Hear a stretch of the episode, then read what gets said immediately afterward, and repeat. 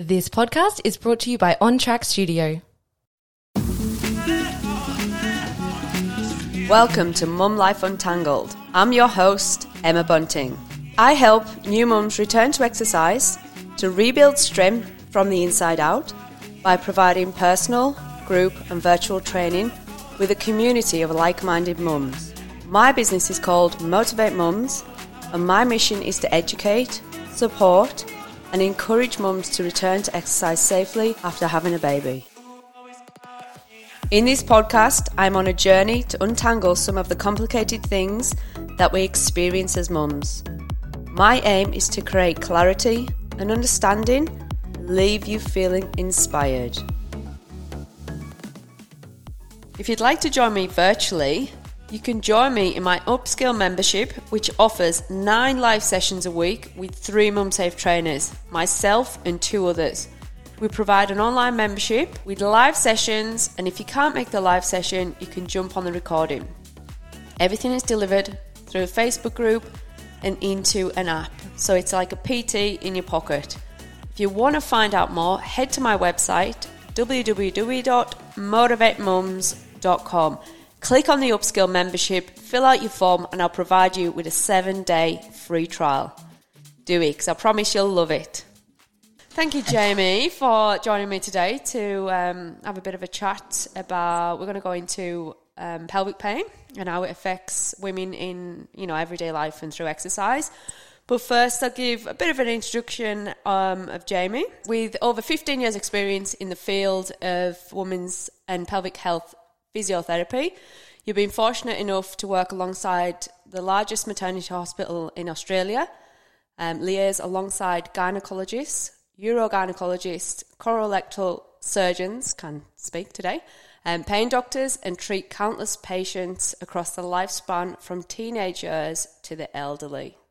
Wow. Sure have.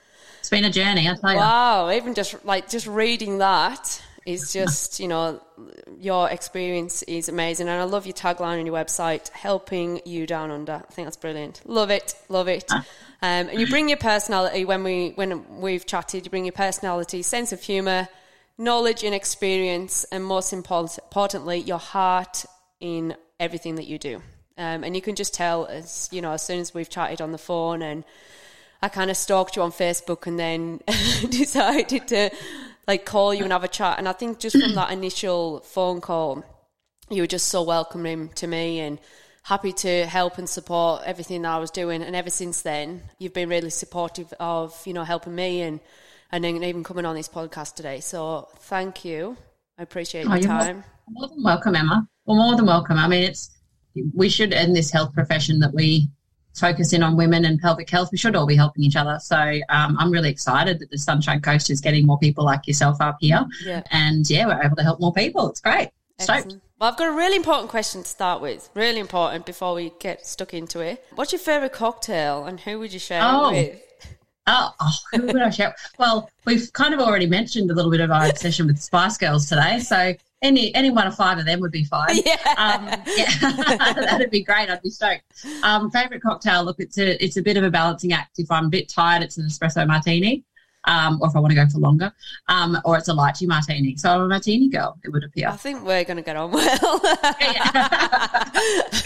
That's it, absolutely, for sure. All right, well, tell me a little bit about you outside of physiotherapy, and then we'll get into a little bit more of the business stuff. Yeah, sure. So, um, as I mentioned before, I'm living on the Sunshine Coast now. It's just taken me uh, 32 years to get back here. I was born up here actually, so I, there's the beach girl in me got back here eventually. I think I've actually just undersold myself by about five years, but that's okay. I can go younger. That's cool.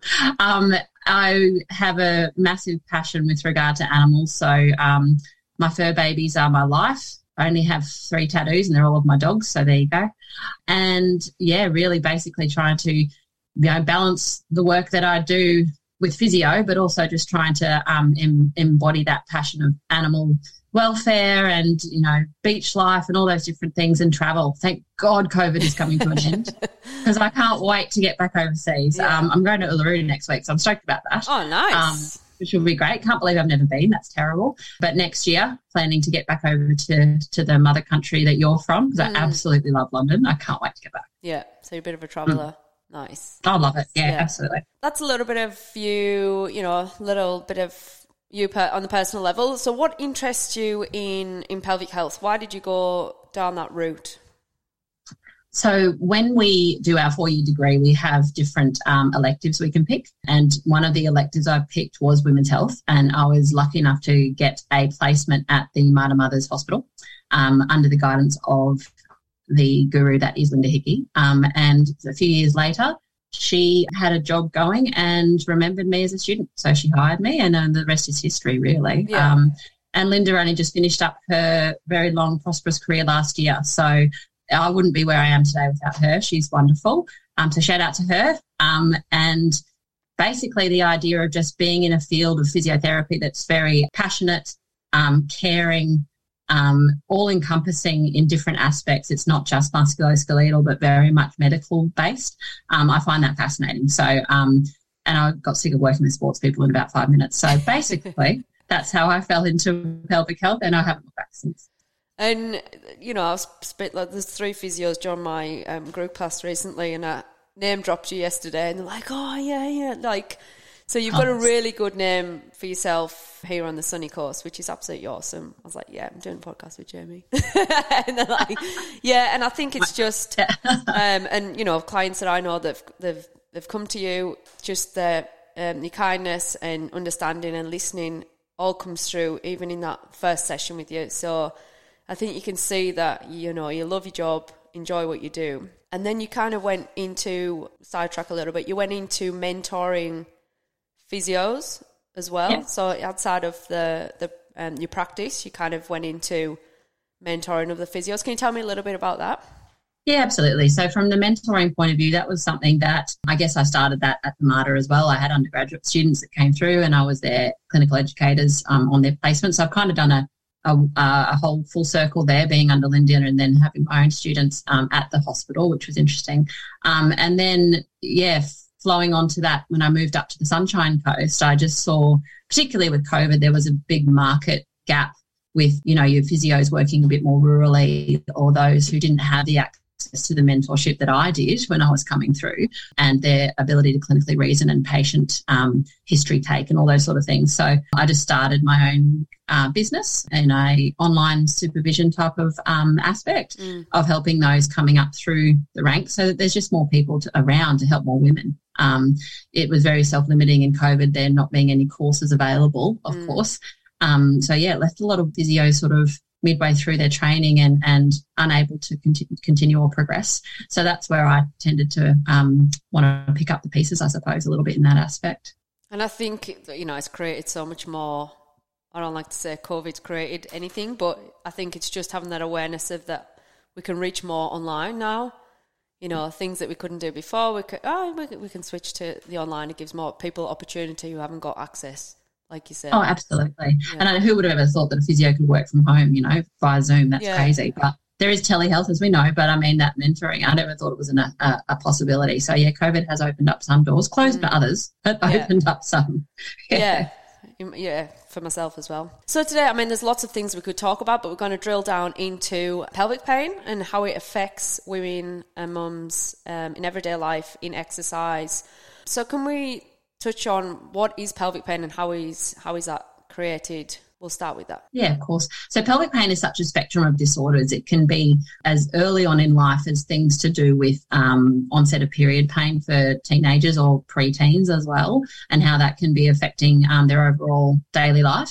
Um, and then venturing into your childbearing years where you can getting multitude of different things that can be causing pain with sex or pain with you know, pelvic girdle pain itself, um, different type of pregnancy related concerns, and then venturing on from there um, into the older years when we're going through perimenopause and menopause and leading to things like atrophic vaginitis, which basically means that we've got decrease in estrogen um, and we can have um, pain disorders of the vagina as a result.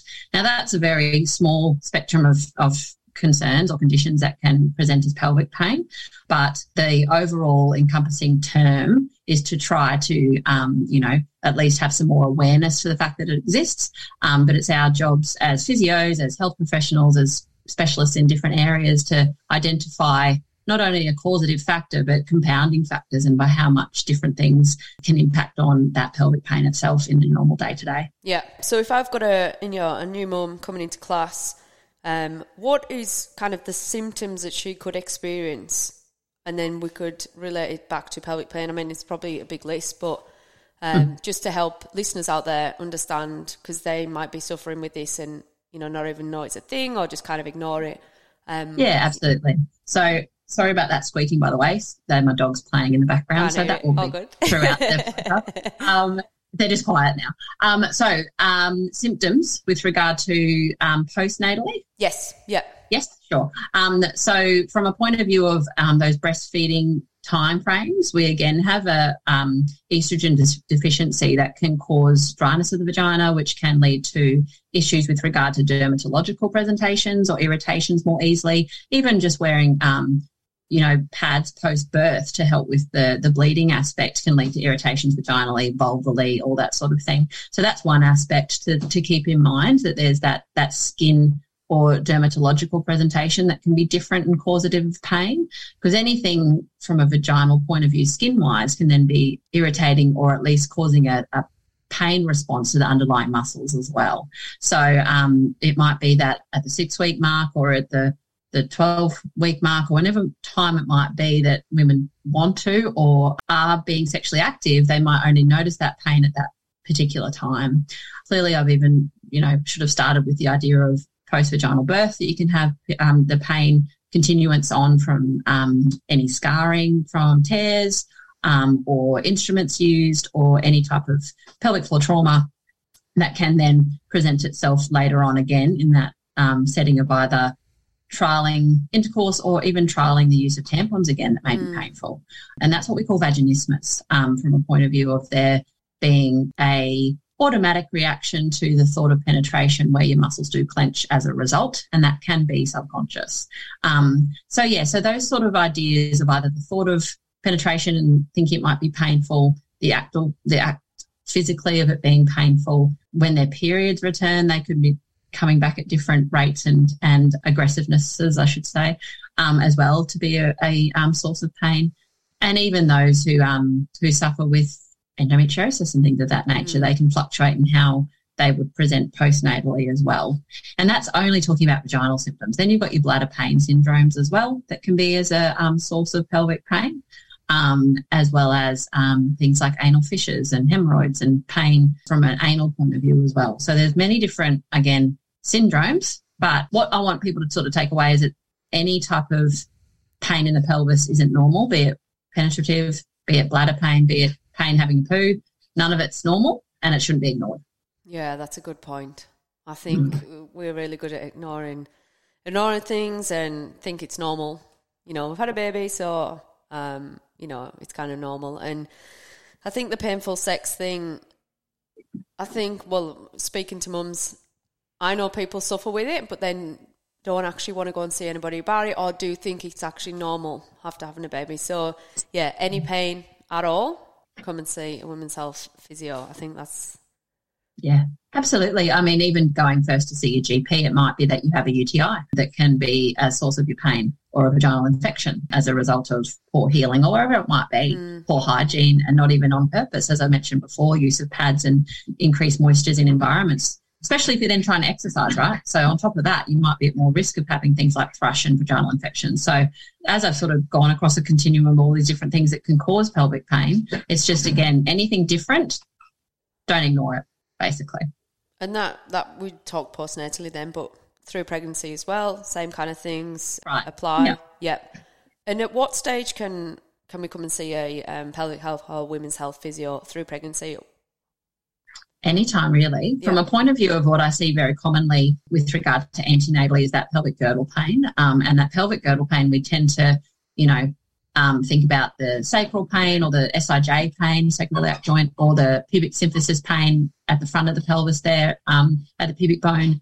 But we don't see how that could either link into maybe vulval pain or vaginal pain itself or deep abdominal pain. All of these different areas talk to each other Um, and they can be compounding.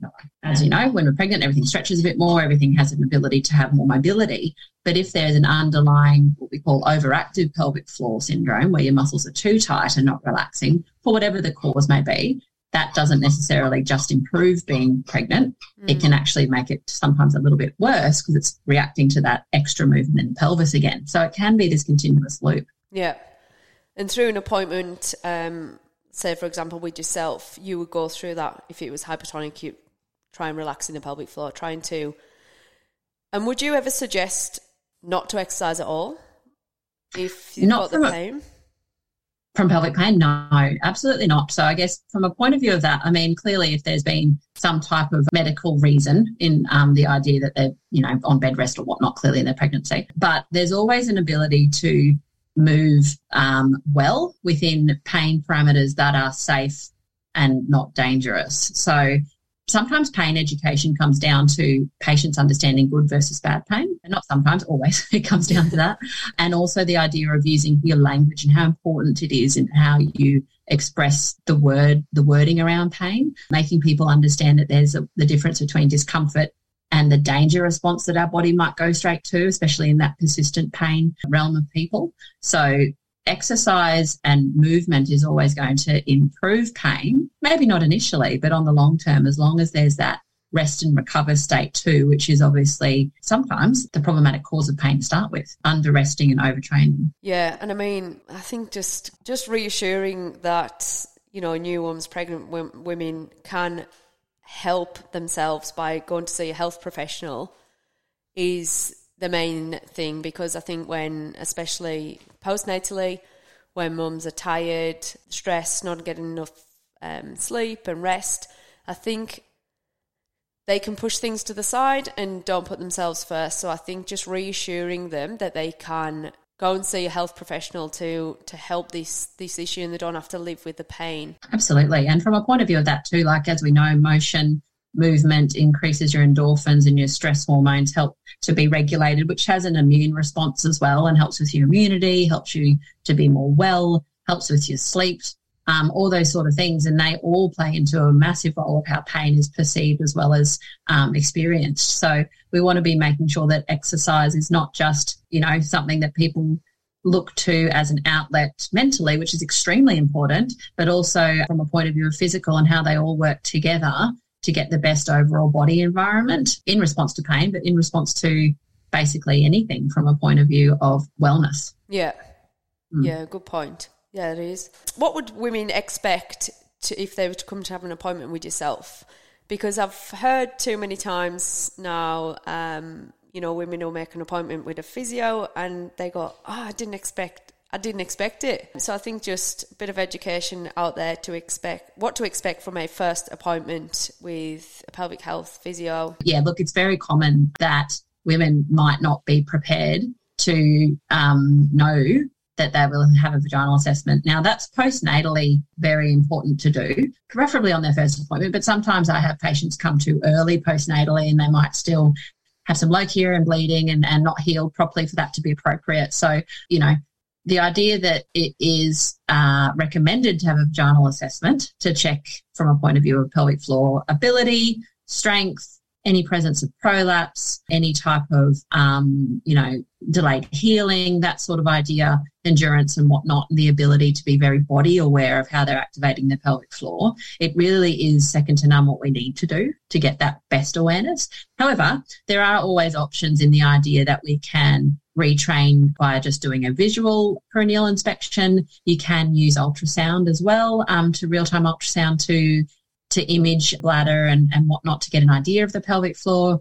Um, so a lot of the time, especially those women's with pelvic those women with pelvic pain, um, the idea of doing a vaginal assessment is terrifying. Most of the time with those um, ladies, you can gauge a, re- a, reaction from them. The option to always think about the pelvis, the pelvic girdle the abdominal wall and the pelvic floor and your breathing, all four of those things are connected and you can't do one without the other. So you can always do an outside in approach. So the idea of what's happening at the pelvic girdle, is that affecting those deeper muscles in the pelvis that are causing pelvic pain too? So I always work from the outside in with the patient, clearly always checking their abdominal wall as well, see if there's any of that rectus diastasis or um, overactive um, uh, obliques, etc. And that can make wonders for pelvic pain versus just going always straight to a vaginal assessment. Yeah. And I, I just don't tend to. I just found over time that it's the thing you go to on maybe a second, third appointment and prep them on that first appointment that that might be what is needed in the future. Mm. But it's never,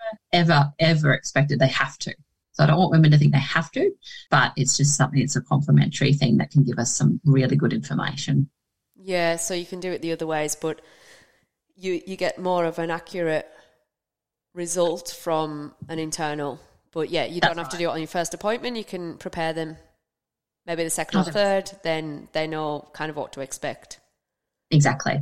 That's right. Yeah. So um, as long as they sort of are comfortable, then they're going to come back, right? And they're going to be compliant to their treatment, just like yourselves with your fitness um, and giving a home program. Right? It's exactly the same. Yeah. You've got to build rapport. You've got to be realistic. You've got to, what's the word? Expectations um, need to be met, but they also need to be uh, realistic. Mm. Um, and and you know managed in a way that people still feel like they're getting their goals met, um, but sometimes they need to be tweaked a little bit in how they might get to those goals and a realistic expectation of how long that might take.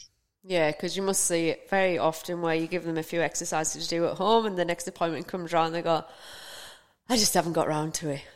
Yeah, and they're the patients that probably won't come back and see me for about six months, and that because they're they're you know a little bit embarrassed that they haven't done the exercises, so they'll come back six months later when life's a little bit less hectic, and Yeah. then they'll um you know be more engaged and be able to to afford the time, and that's fair enough too. Yeah, but you're like, Mm. it doesn't matter if you don't do the exercises at the start. Like, it's good that they've made that first point of call and coming to see you and making that first step. Yeah, Yeah. absolutely. And there's just so much, so much you can do that's not just about pelvic floor. It can be just it's habitual difference, like getting into a habit of something as simple as stop wearing tight jeans. That's causing your pelvic pain, Mm. you know, or stop crossing your legs because it's not helping with your pelvic pain. And all those habitual changes, if we don't get on top of them, doing your pelvic floor in any way is not going to make any difference because it's going to continue to be overactive Yeah. um, because everything else they do in their day. And I was reading online, I was doing a bit of research.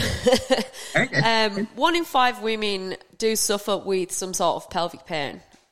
And I was quite, you know, I was quite surprised about that, but I think I need to talk about it a bit more in my classes um, and make it that thing that we just we just talk about and it's an open conversation so people don't suffer in silence because I think a lot of the time in a group environment in my in my situation a group environment when mums are new new new to the class and also new as a mum. They don't want to you know speak out and say this Mm-hmm. Oh, is hurt and that's hurt and push through. But I think just creating a safe space to have these conversations um, about different things that can happen with the body is so important. Absolutely. And I, you know, those initiatives where people have, and, and you know, having that safe feeling um, is where everyone will obviously feel more at ease to talk about these certain things. And we, we need to make that, um, you know, as part of the physical environment that people are in too. So the way that we set up our clinics is very different to what you'd see in a musculoskeletal physio clinic with just a curtain drawn across the room. But the idea with pelvic pain, and I was just getting out my, my latest stats on that actually when you mentioned that one in five, because there is, oh, here we go. Yeah, one in, it varies from even like one, one in five, but on that one in five, only a third actually seek help. So that's sort of getting where you can, you're going with your comments too. Mm. But um, on top of that, one in 12 men suffer with pelvic pain too. So it's not just a, it's not just a gender specific, specific concern, but like I was mentioning at the earlier parts of this podcast, there's pelvic pain is not just one thing. It's so many broad ter- um, conditions that can attribute to it that you know finding the cause of it. You might have one uh, a time that you go and see a health professional and they think it's one thing and it's not, so you give up. You think, oh well, Mm. I'll just have to live with it.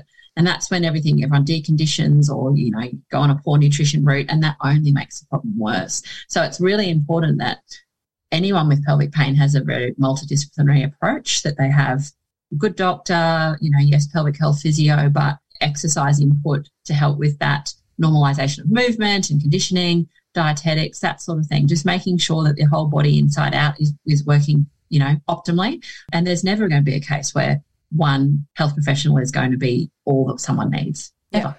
Yeah, and I read, I think we touched on this before, that uh, such a large proportion of these women, uh, of the one in five, experience, you know, painful sex after childbirth, and I think we did touch on that earlier. And it's another thing that people suffer with. Talking Yeah. to my best friends and you know friends that are in the UK and, and a lot of friends in the UK have got access to, um, you know, especially in my town, pelvic health physio. So they just kind of think it's normal after childbirth, Yeah. which is It's sad, isn't it? Yeah. It's kind of like people think it's normal to have incontinence. Mm, But unfo- uh, well, I like to change that narrative and be like, well, it's common, but it's never normal. yeah, So that's the idea. And, and even unfortunately, we have that stigma in society that young women being first sexually um, sexually active, that it's going to hurt the first time. Well, no, it doesn't have to. like it's actually wrong. Yeah. That that theory is actually being so wrong and so mentally instilled in women Mm. that it almost is precipitated, even if there isn't a physical cause, but it causes a physical cause. yeah, So um, yeah, it's it's really important. What's really good about that is that they're actually rolling out a program now that they bring out in schools called PPEP, which is all about periods pain and endometriosis in high schools. Oh, that's so um, yeah, it's wonderful. It's done, done by the Pelvic Pain Foundation, and they've just um, got a different MDT approach of different health professionals, and they are available all across Australia. And you just need to, yeah, contact them to have them um, visit different schools. So my point there is, if we start early Mm. and get on top of the idea of things that could cause pelvic pain back when, even women normalising painful periods, again, it's not normal. Yeah. See, Coco agrees. She's squeaking in the background there. so yeah, so if we, uh, as long as we can change the narrative and what is considered normal versus common, then I'm pretty happy with how things are going. So I think any sort of pain, you know, through, you know, go and see someone about it. I think that's top and bottom. Don't suffer in with pain. Don't suffer in silence. Absolutely, and I like that you said top and bottom. So yeah, so top and bottom, basically, no pain. Yeah. Postnatally. Come and see one of us of top or bottom pain. So you've had a lot of um, experience in your life through the business life in the business world. Who are three most influential people in your career? Yeah, so I guess um, you know, from a point of view, I kind of mentioned her earlier. Linda Hickey was my very first um, introduction to women's health in general um, at the Mater Mothers Brisbane Hospital. So I learned a lot from her, even just from a point of view of fundamental things. Like I started my first ever women's pregnancy class at the at the at the Mater Mothers Hospital. So even learning how to do bad '90s movements to music, you know, in your fitness classes. Um, I can't listen to like Rihanna's Pon de Replay without trying to redo them, right? so um, it, it's that's starting from there, but you know, from a point of view of ongoing succession and, and training in different ways, I think when I moved on to then working in the endometriosis clinic, I found the multidisciplinary team of gynecology and psychology and just that different input and how important to not just individualize a patient to your profession and knowing more about patients and knowing more about what's available. So, um, yeah, the Queensland Pelvic Pain Clinic that I worked at at the Mater, which included um, Dr. Wynne Williams, who is a gynecologist who's now moved back to the to New Zealand, sadly. Dr. Jane Berryman is a pain specialist in Brisbane, and she is phenomenal. She's just a one, an extremely normal human. You wouldn't expect her to be such a high end of her, you know, specialty. Um, but she's just so caring and kind. And I think that that introduction into pelvic pain made my love of pelvic pain, I suppose, and Mm. wanting to help those in pelvic pain such a beautiful experience. Um, and yeah, just really made that want to be a quite a niche area that I worked within. Um, and again, then moving on into the world of the pelvic mesh clinic that I then worked into. Again, that was a different multidisciplinary team, but then that's brought me into more of the urogynecology and urology parts. So it's it's really just finding niches in different areas that allow you to be so holistic in your approach of someone's pelvic health concern. And very soon I'll be working as well with a colorectal surgeon in Brisbane, Dr. Brad Morris. And apart from the fact he's hilarious on Instagram and doesn't think he's in real life, um, he's an amazing surgeon. So I'm looking forward to working with him and just seeing how we'll work together to improve that access for physio in the, That's the bottom world awesome. as such. Yeah, it'll be cool. I've yeah, seen that on Instagram. I was checking it out. I was like, yeah, brilliant. Well done. Yeah, it'll be fun. Yeah. And what? Um, why is it so important to you? I think you did touch on it earlier, but why is it so important to you to educate women about the pelvic pain. And why do you not think it's talked about too much? It might be talked about a lot in your industry, in your world, but outside of that, why is it not talked mm. about enough? Well, I think unfortunately, when anyone thinks of num- number one, women's health physio and pelvic physio wasn't even thought of previously as anything. And now that it is, it's all about getting stronger pelvic floors and, you know, not having incontinence and focus there. Whereas it's only been very recently that people are even uh, aware of the ability to overuse your pelvic floor and to end up with the pelvic pain syndrome as a result. Mm. Um, so I think it's not talked about enough because one, it's invisible. You don't see pelvic pain. Mm. You can't see it. It's like any chronic pain or persistent pain syndrome. Unfortunately, you know, it is improving, but there is that element of, well, what's wrong with you now? What's happening now? Why can't you do this? Why can't you do that? Oh, you've got this now too. Like it's a lot of compounding factors. And that's why I find it so fascinating to get to the bottom of things because I know, can't help myself. Um, um, the, uh, you finding a root cause of things, which might be multiple different root causes, but you know, they need not one treatment fits everybody. And so, as I mentioned before, someone might seek help, hit a wall, and then think, oh, okay, well, either I'm told this is normal, which unfortunately, even I've had patients today whose doctors say, oh, yeah, that's okay if you're getting pain with sex now, you're postmenopausal. That's okay. Mm. Well, that, that prolapse is normal. Again, normal is not what common. It's the same. It's different. Yeah. So yeah. it's not well understood. It's getting better, better in its understanding, but pelvic pain, let alone persistent pain in general, was just such a foreign thing that if you can't see it, it's not real. That's what people thought everything was in their head. They thought they were crazy, etc., etc. And and there wasn't the empathy around pelvic pain or persistent pain in general that is starting to evolve, which is very exciting. Like I said, the Pelvic Pain Foundation has made huge changes in how we perceive things, but pelvic pain being such a broad spectrum of things, um, we just need to understand them better to get the best outcomes for people and to have it more, you know, broadcast and out there. Social media helps with that. Yeah. This is mm. going to help, hopefully. yeah, absolutely. hopefully. Right. At least I'll know what cocktails I drink and I like Spice Girls. I might buy you one and bring it in the clinic.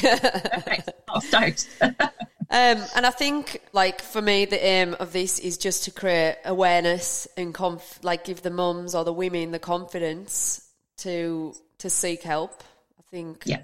you know, I think it, a lot of listeners would then go, okay, this isn't normal. Now I'm going to go and find some help. So I think creating awareness is so important. And like, if someone wants to book an appointment with you, where do we come to? What do we do? Oh, that's it. Well, I've now got three different locations um, to be seeing me. On the Sunshine Coast, I'm at Kawana Sports and Spinal Physiotherapy, which is bizarre because it's at Birtinya, but it's called Kawana, so don't get confused.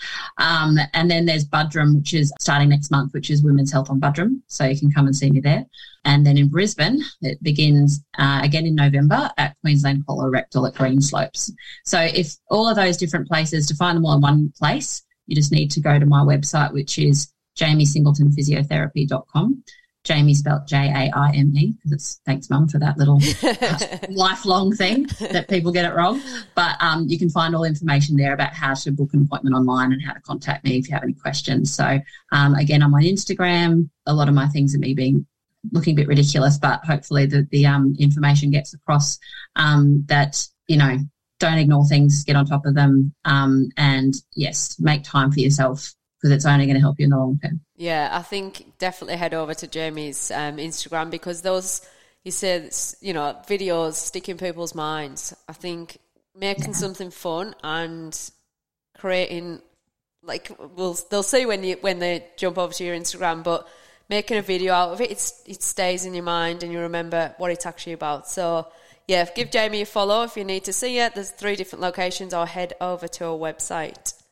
Any more to say, Jaime? No, I don't think so. Thank you very much for having me. Um, yeah, that was this is my second podcast in a week, and I've never had one in my life, so I feel like I'm I'm old hat at it now.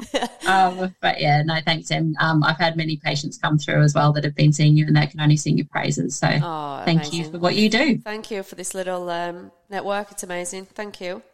Pleasure. Next time, I'll be buying you a special martini. Absolutely. Well, it's after it's after five somewhere, right? All right. Thanks, well, thanks for your time. If you are looking to return to exercise after having a baby, head to motivatemums.com to download my checklist on returning to exercise safely. And also follow me on Instagram, Motivate Mums,